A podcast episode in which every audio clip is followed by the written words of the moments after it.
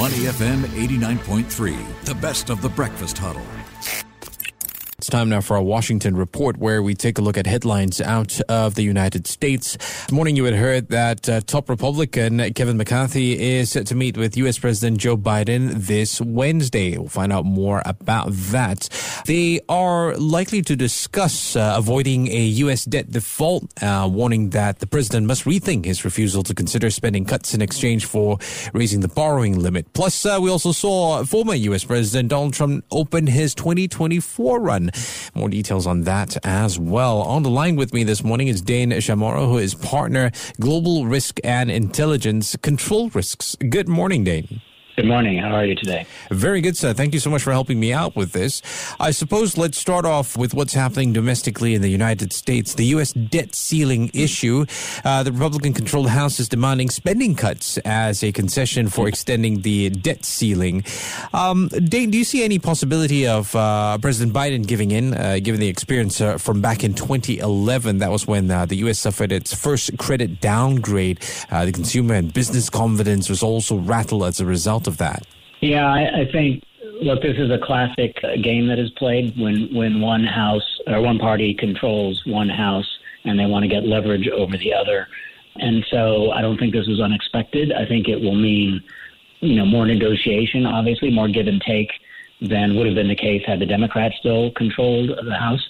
But at the end of the day, it's a game of politics. And I know that, it tends to rattle the markets a little bit when this issue particularly comes up, given the implications it can have. But I suspect what they'll probably do is kind of take it down to the wire, which has happened several times now. And then they'll strike some kind of deal that will allow the government to continue functioning, if you will. Right. So an unlikely sort of a debt ceiling vote.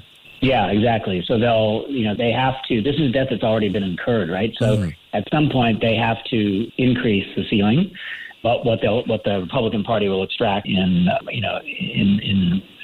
get the deal done will be, probably spending cuts in some of the areas that they, find politically offensive, things like entitlement programs and things like that. And so it'll just be, a back and forth, frankly, like everything has become, particularly when you have, a divided Congress, one party controlling one house, the other controlling the other. Everything becomes a negotiation, right? Almost everything, with some exceptions. Mm-hmm. Dane, now, we're hearing the GOP-led committees plan to issue subpoenas in Biden probes without first consulting the Democrats. Obviously, this is going to have an impact to that whole 2024 presidential run. What are your thoughts on this and the Biden administration? Yeah, I mean, I think they knew it was going to be tough going. Again, when you lose one house to the opposition party, it was pretty well telegraphed that the Republican Party would issue subpoenas around some of the issues that the Biden administration has been dealing with. The Biden administration had a pretty good first 2 years. They got some things passed, and now I suspect that what will happen is you'll have 2 years of gridlock. And I think it's important to keep in mind that while a lot of people see that and they say, oh, it's terrible, there's gridlock, actually some business sectors prefer gridlock at the national level in Washington, particularly those sectors that are heavily regulated. So if you think about financial services and energy, they actually don't mind having a bit of gridlock in Washington because it tends to mean that that it's very difficult to pass new regulation, right? And I think it's really also important to keep in mind that a lot of what happens in the U.S. happens at the state level. And I think people sometimes forget that, particularly here in Washington, when everybody's consumed by what happens in the White House, what happens in Congress. But, as in a federal system like ours, actually some really big changes happen at the state level, including those that affect business. And that's what we see, challenging a lot of our clients. Okay.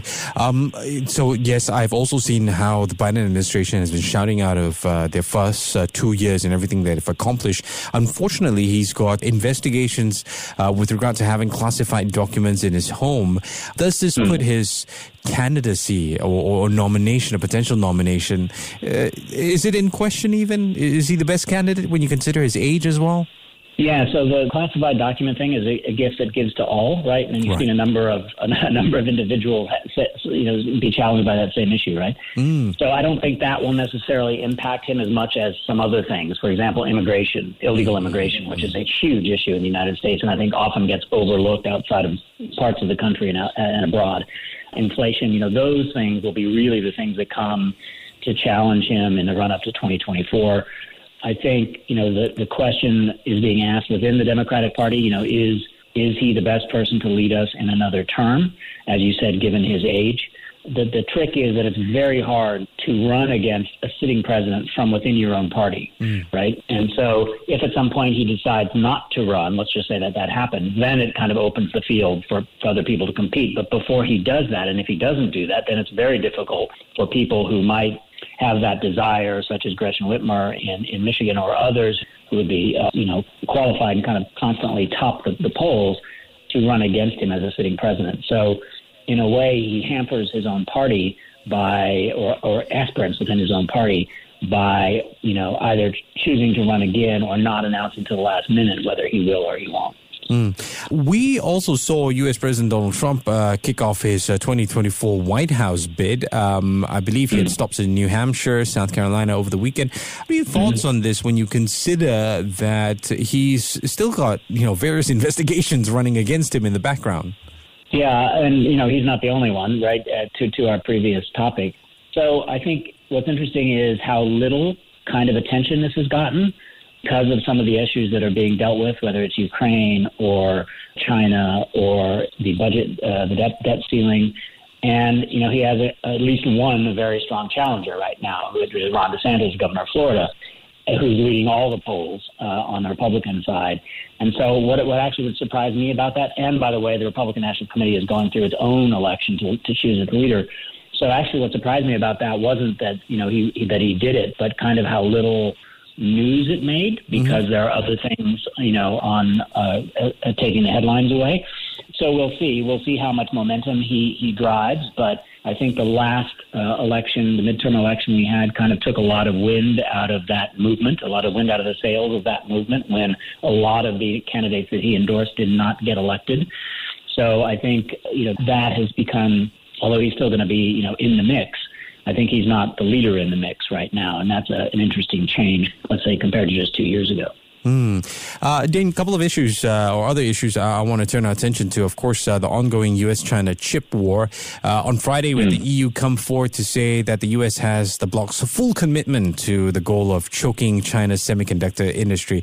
Honestly, it's just more statements coming out, more dragging out of this situation, isn't it?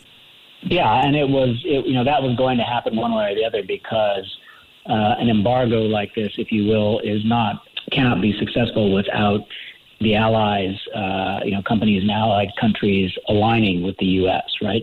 So, and, you know, the U.S. put a lot of pressure on Holland and Japan, particularly, and the U.K., to go along with this idea so that we can, you know, more or less holistically shut China off from this technology.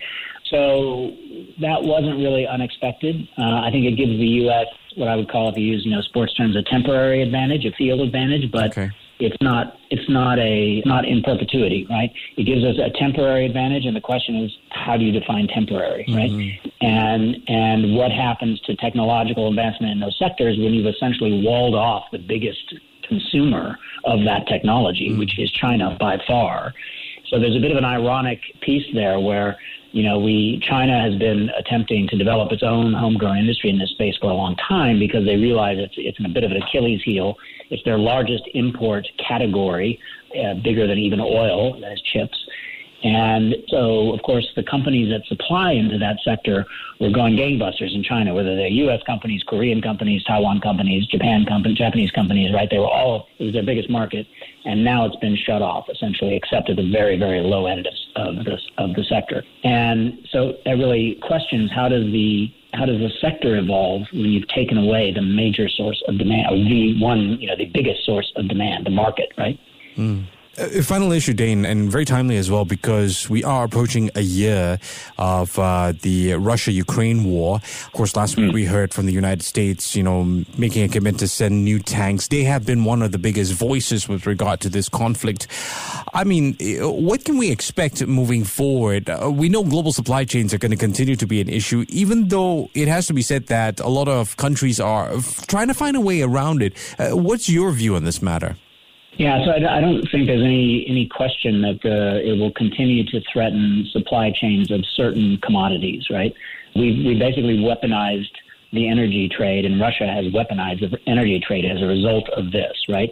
So the reverberations of this conflict are going to continue to be felt through the energy sector for sure, and possibly through, you know, commodities like grain and food, depending on what happens in the Black Sea. So you could imagine a situation where Russia either says we're going to cut off all exports of energy to Europe, which is something they have not done. They've restricted, but they have not cut off all energy exports, or that they're going to no longer allow Ukraine to ship grain out of the Black Sea. You can imagine what, you know, the reverberations that would go around the world, how that would impact inflation, and particularly in emerging markets where people tend to consume at lower levels of income. Most of their budget goes to food and energy, right? So you can imagine the impact that would have, and that's certainly not off the table as far as, you know, future action that might occur. This is not a conflict that's going to go away anytime soon, and so business has to be prepared for the potential that those shocks are going to return. All right. I've been speaking with Dane Chamorro, who is partner, Global Risk and Intelligence for Control Risks. I do appreciate your time this morning. Take care and have a great day ahead. Thank you. You too. Thanks for having me. To listen to more great interviews, download our podcasts at moneyfm893.sg or download our audio app. That's AWEDIO. Available on Google Play or the App Store.